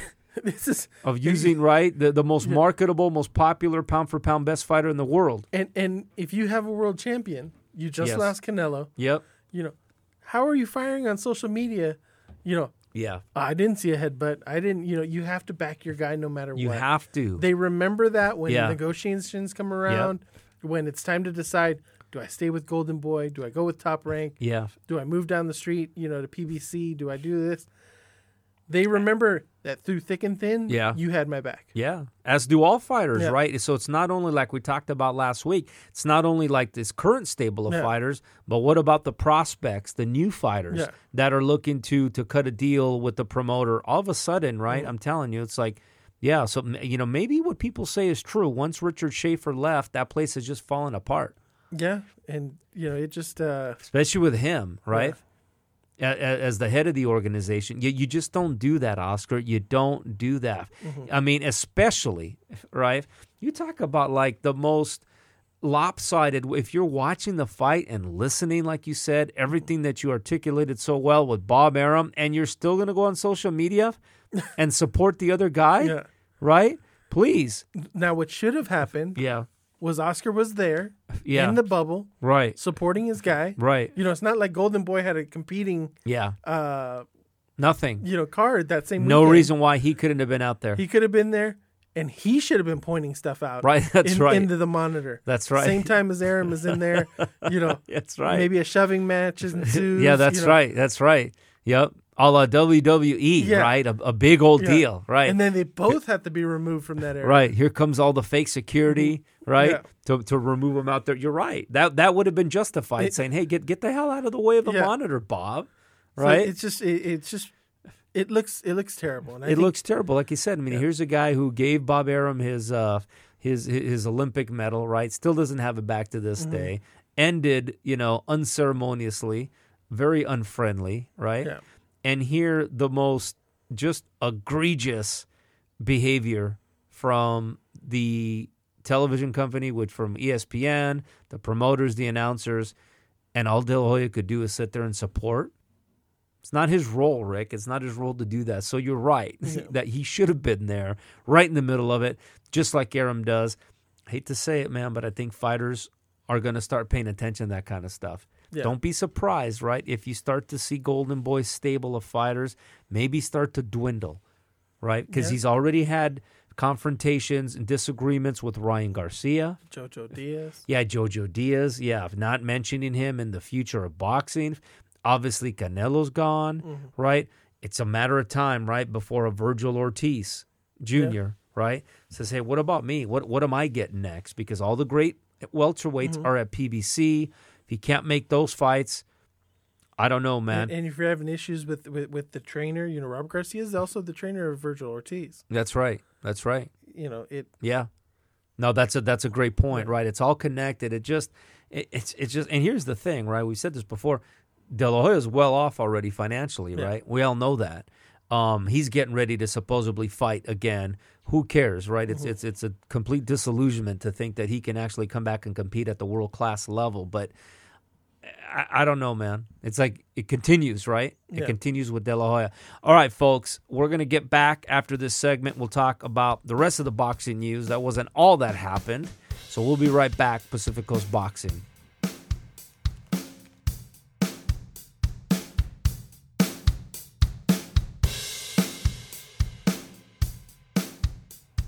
Pacific Coast Boxing back. Don't forget, hit us up on Instagram at Pacific Coast Boxing and send us an email. Counterpunch us. Counterpunch at pacificcoastboxing.com is our email address. We had other stuff going on in the world of boxing, Rick, including especially on the heels of the uh, magnificent discussion with Sulem Urbina. We had a fe- all female uh, fight card, or mostly all female, headlining it for sure. It's a you know a triple header, uh, three uh, female uh, championship fights, Yep. uh, headlined by Katie Taylor. She got a unanimous decision over Miriam Gutierrez. Yep. Uh, you know, this one was a good fight. Uh, Taylor, you know, really impressed me. Um, she throws a lot of uh, quick combinations, and she's uh, she's really straight with her punches. Um, where Miriam was a little bit uh, wide with her punches. Um, she knocked Gutierrez down in the fourth. I thought, I started thinking, oh, maybe they should stop this one, but you know, Gutierrez showed um, you know a lot of heart by uh, staying in the fight, and you know, she ended up finishing the fight. Yeah, I mean, we talked about it, right? Um, going into that fight, that um, Katie Taylor was was highly um, Yeah. favored to win that fight, right? But she still did what she had to do, right? Considered one of the pound for pound best fighters for females today. And she was never in trouble. You know, But she was end of the never in trouble, yeah. and she wasn't going to be, right? Yeah. And I don't think anybody that was watching this fight thought she was going to be in trouble. Well, you know, you know, like lock of the week. You know, That's you know, right. That and it was the and it was your lock of the week. Yeah. That's right. So I mean, um, you know, the fight we want to see with her, right, Mm-hmm. is against Amanda Serrano. Yeah, and who's also you know seven division champ. Yes. You know, it, Yes. Um, you know, so they, her name was mentioned at the end. Yes. Um, also, you know, Claressa Shields, but Yeah. Shields is way too big. Yeah, Katie Taylor fights at the uh, at 135. Yeah. She's the uh, undisputed champion, right? She's got WBC, IBF, WBO. She's got all the titles. Yeah, there, there there was talk about if Shields can get down to 147, then maybe they could do the fight. It, she's just way too big. You know, Yeah, that's it's- not gonna happen. Yeah, we wouldn't advise on that fight. They were also talking about um, having Cyborg, Yeah. you know, doing uh, Yeah. a fight against Katie Yeah. Taylor. Um, you know, which might be a little interesting, and it might make Katie Taylor a little bit of money, but the boxer's going to beat the MMA yeah. um, fighter. Yeah, they will. They Yeah. will. It'll be interesting to see, anyways. Like Yeah. that would be an interesting one. You got uh, Jessica McCaskill, of course, the uh, 147. Who, who Katie Taylor's already beaten. Yeah. But it'd be an interesting rematch now that she holds, you know, all those belts. That's that's exactly right. So I mean, it's you know, uh, the Amanda Serrano fight is the fight we want. Right? Yeah, I that's the ev- fight that was supposed to take place. A lot of you know, uh, promotional, contractual issues, Mm-hmm. whatever.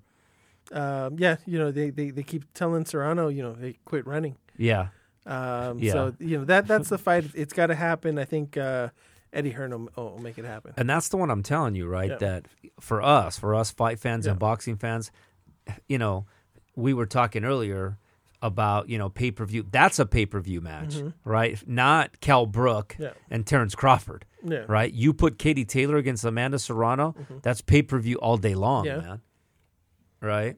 Yeah, no, definitely. A couple other good fights on that card, right, Yeah, Rick? the Terri Harper, uh, she won uh, TKO nine over uh, Thanderz, and uh, you know this one was interesting because Terri Harper she broke her hand in Yes. the fourth round Yes. and still got the knockout in the ninth. Um, I showed you the picture of that. You know, yeah, that was nasty. that was a nasty break. yeah Yeah. doesn't look you know it's not pretty, but uh, you know definitely you know tough, uh, and it was a good fight to watch.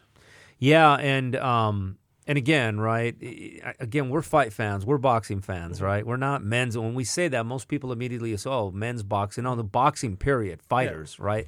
And you, for what she had to do, what Harper had to do to Mm-hmm. endure that and move forward and still win the fight. Wow, right? When you've seen you've seen male fighters you know break their hand and you know, stop. and they're done. Yeah. Right. Yeah. I mean, I hate to bring him up, but like Julio Cesar Chavez Jr., right? Uh-huh. Gets a bloody nose or broken nose and he's done, right? So bad example, but it is what it is, Yeah. you know? And um and she immediately started calling out uh, Mikaela Mayer, hmm right? Which I think is great. Yeah. She said, you know, I'll be punching you in the face soon, right? I think that's awesome. I think Yeah. that's absolutely awesome.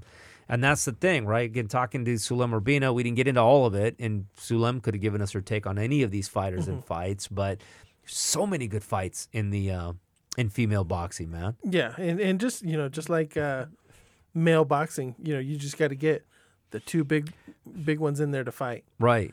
Um, get the big names in there. You know, like we want to see, you know, Spence Crawford. Yep. You know, we want to see Katie Taylor and uh, Serrano. There's no doubt about it. They have to make that fight, by Yeah. the way. They absolutely have to.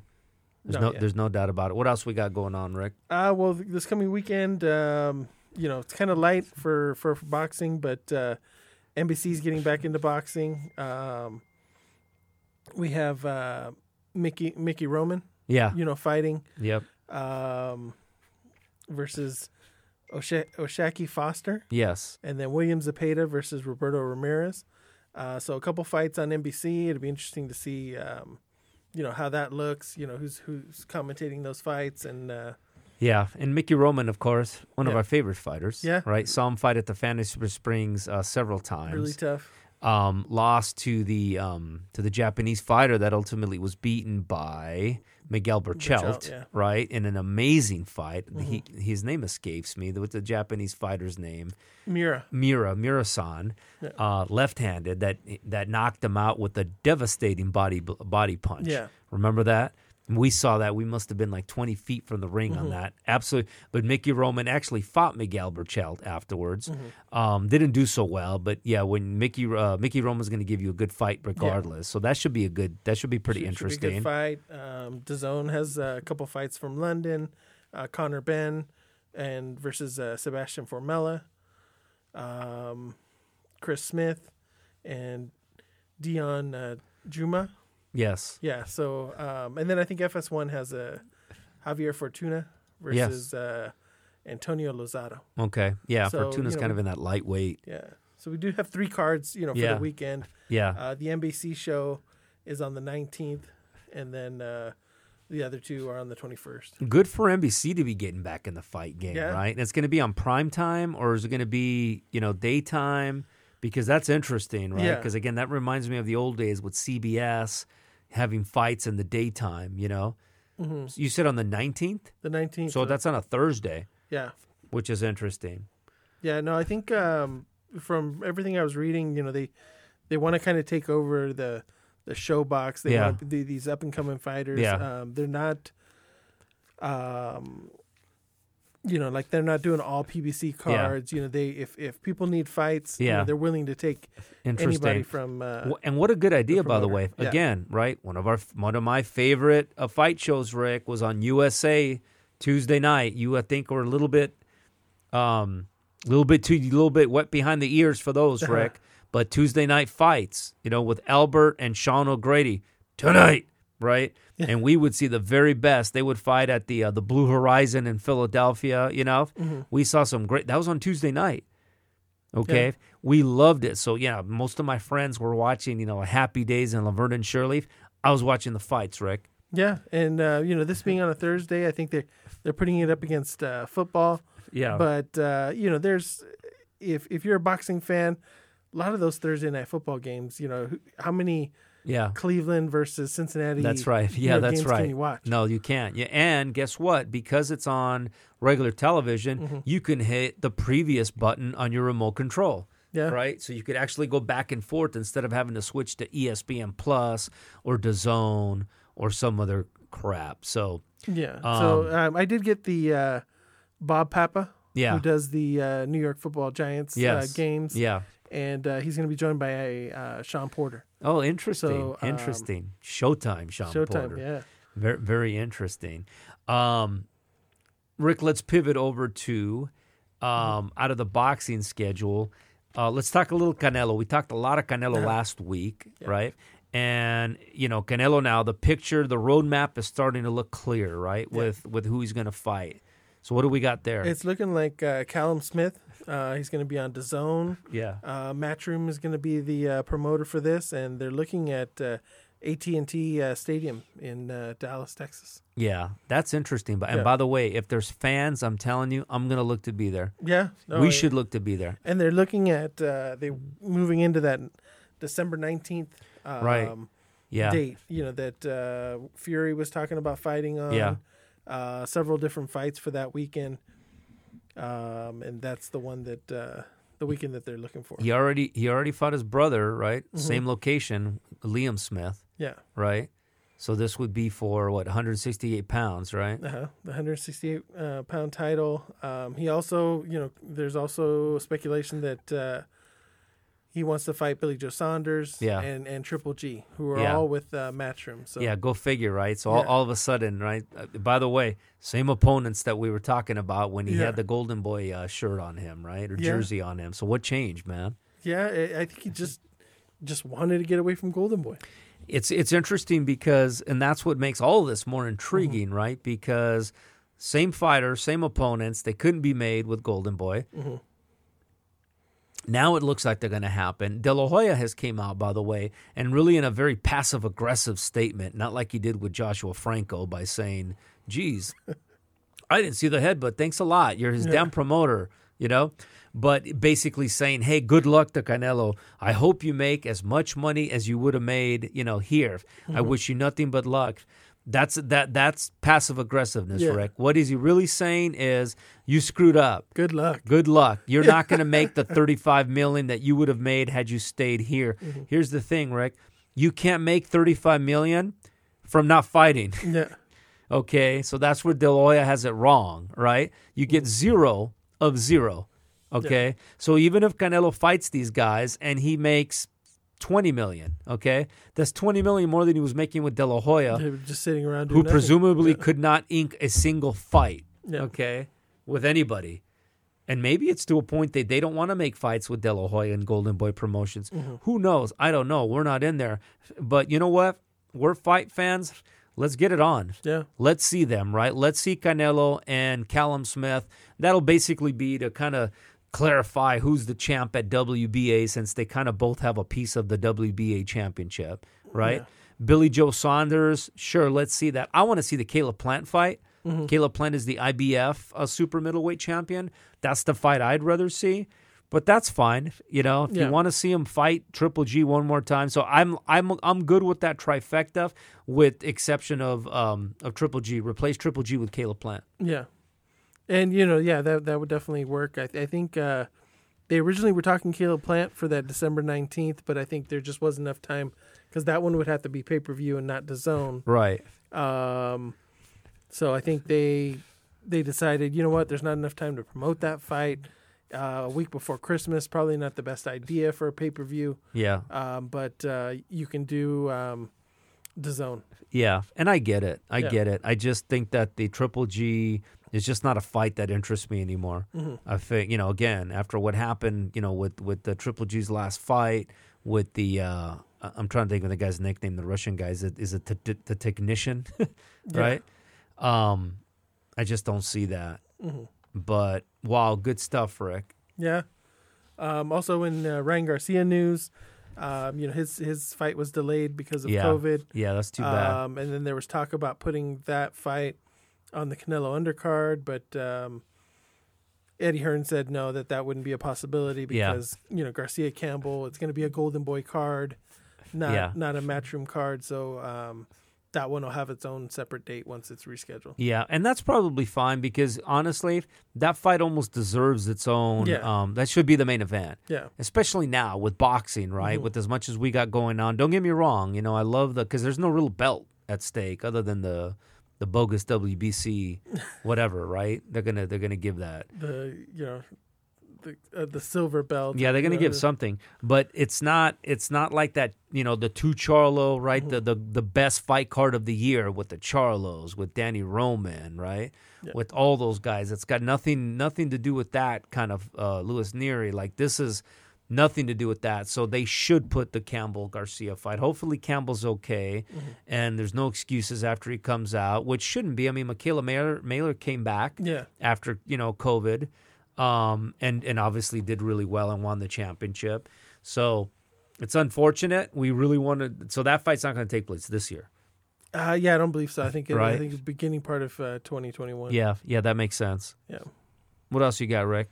Uh, Ike Quartey, you know, he said he would come back for an Oscar fight. Yeah, imagine Yeah. that. Yeah, Yeah. you know, he's 53 years old. You know, probably six 6 Mhm. years older than Oscar. So uh, yeah, yeah, I I really don't want to see Ike Quartey in a fight. You know, at 53. I don't want to see any of those guys. I don't want to see De La Hoya in a fight. I don't Yeah. want to see you know Roy Jones and Mike Tyson. uh, You know, which we're going to cover very minimal as well.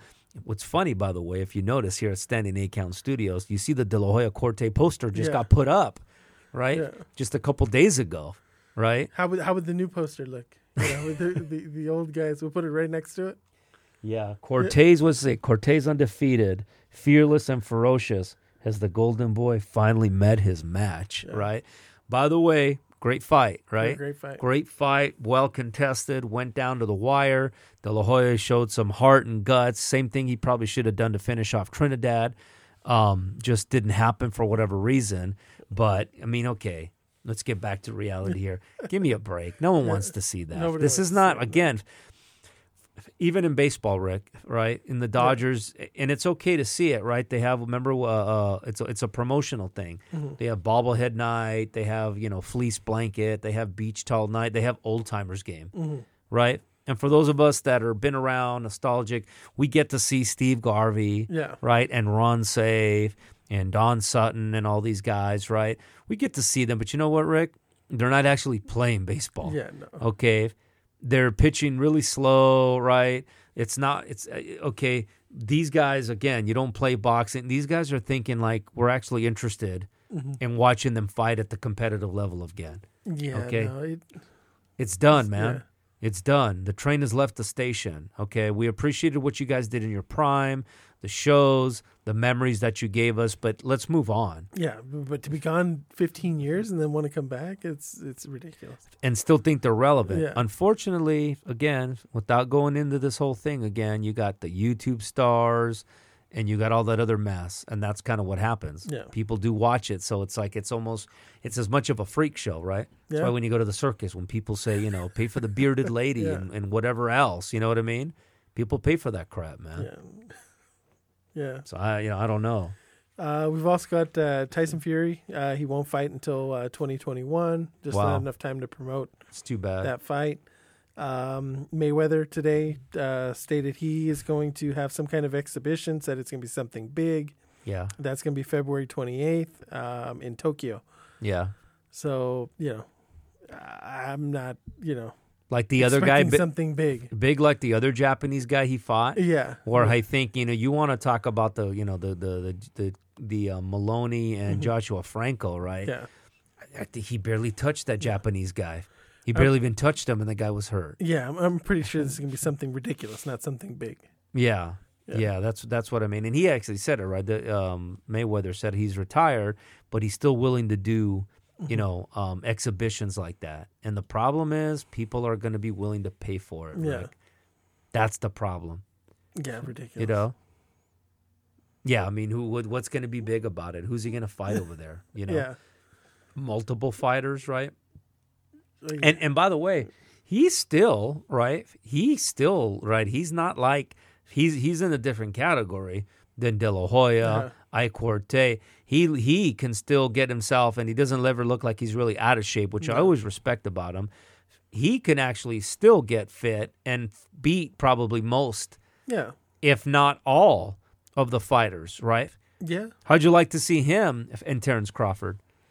Yeah, you know, I, I I'd like to see Right? it, you know, just to uh, get. Uh, it's probably too risk, too big of risk for Mayweather at this point. But- But, uh, yeah, you know, I I'd be interested to see that fight. I But- would pay yeah. to watch that fight. But here's the thing, right? Yeah, he he, you know, let's say him and Spence Jr., him and Terrence Crawford, who's favored in that fight, right? Like how many fighters, not even with those guys, how many fighters does Mayweather Jr. fight today, right? Where that where he's not the favorite, yeah, there's it- only a few, Yeah, right?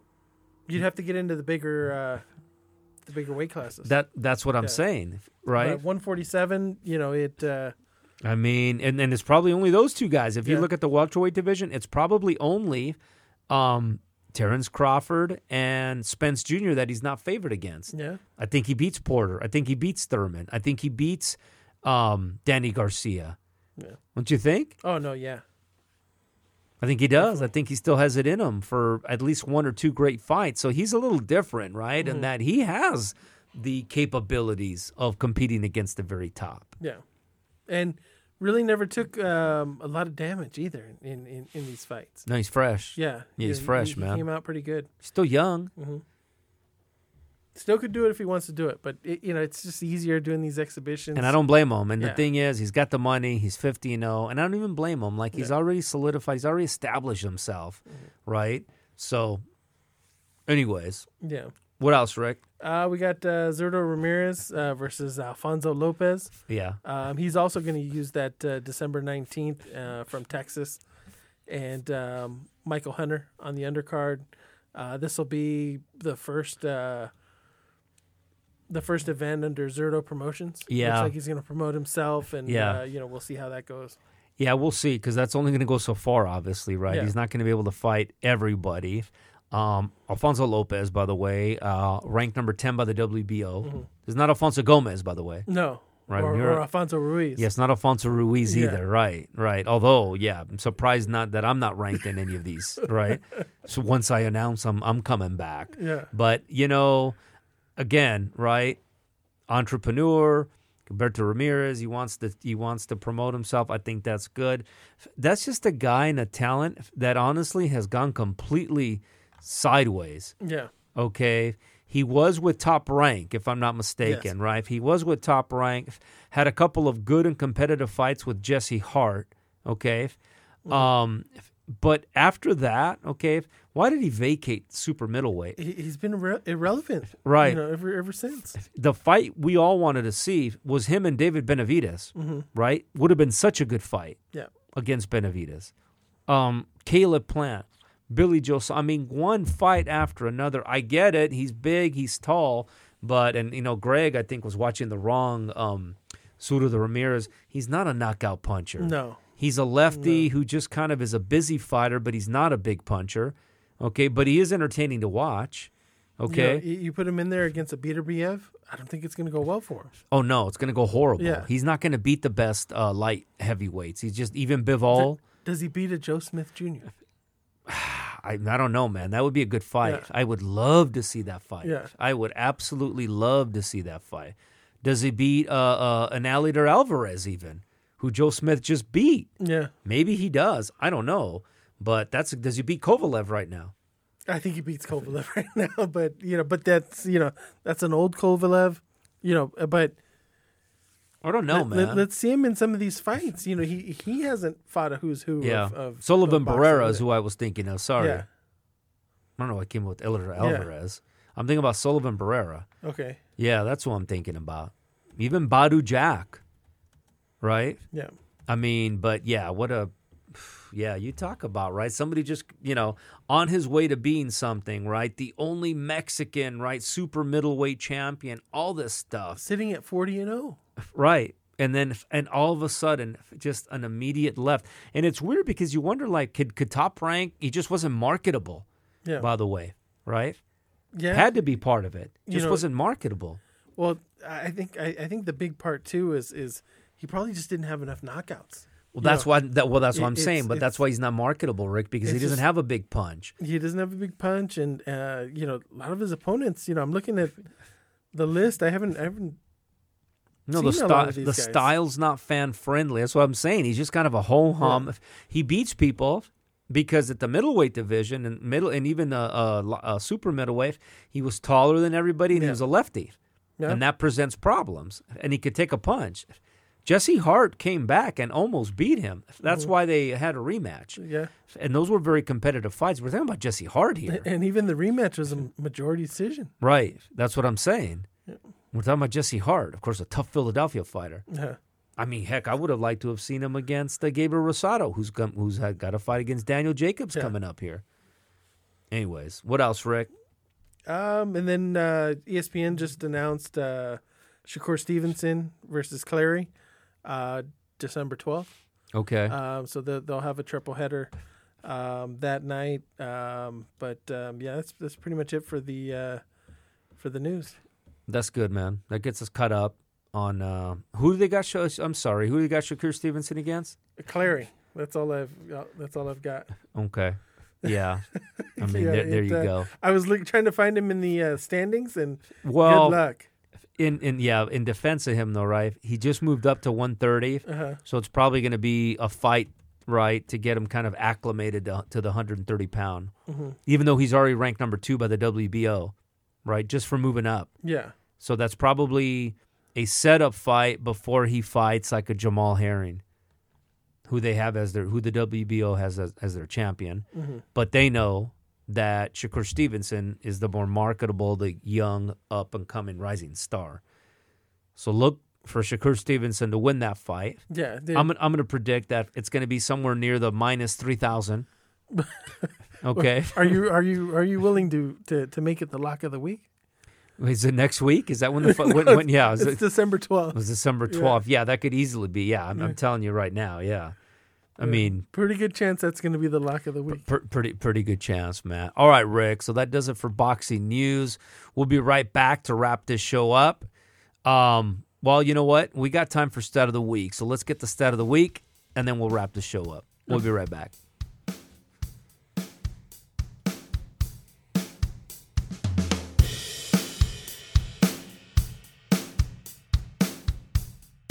All right, Pacific Coast Boxing, Alfonso Ruiz, Rick Prado, we're back.